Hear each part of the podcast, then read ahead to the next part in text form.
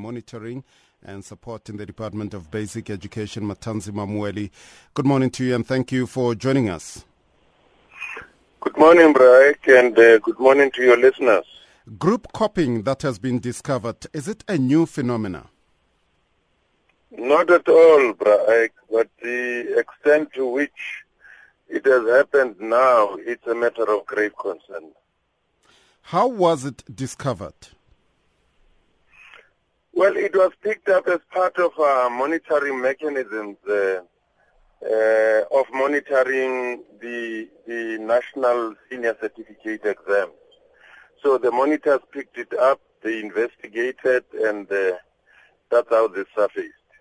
Now, the officials involved in those schools that have been and provinces that have been identified, what are going to be the consequences for their actions?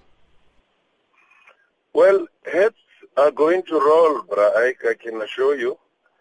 Uh, the National Senior Certificate, uh, it's a very important qualification for us in the sector, and I think you would have heard what Umalusi said.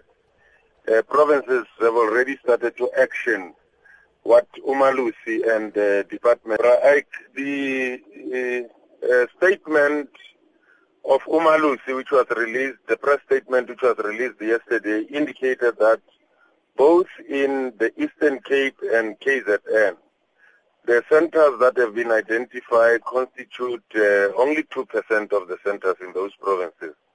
And it constitutes a very tiny uh, percentage of the total number of centers in the country. So um, it will not uh, I mean, um, impact at all in terms of the integrity of the examination.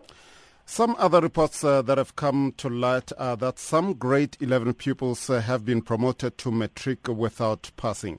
Is that a policy throughout the Department uh, of Basic Education?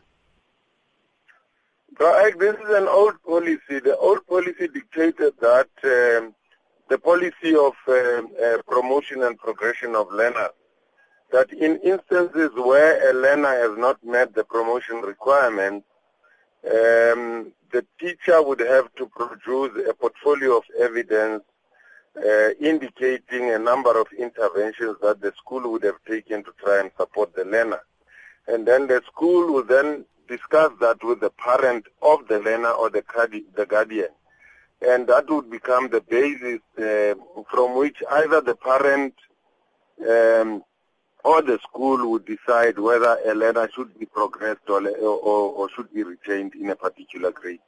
So it's an old policy that has been there all the time. All that we have done last year was to come up with regulations, because this policy was only enforced in grade uh, R to grade seven, which is your primary schools, but it was not enforced in high schools.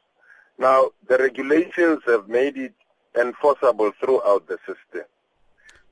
And this policy is not unique to South Africa. It applies internationally. Countries like United Kingdom, Finland, Japan, um, uh, Ireland, and Korea implement that policy.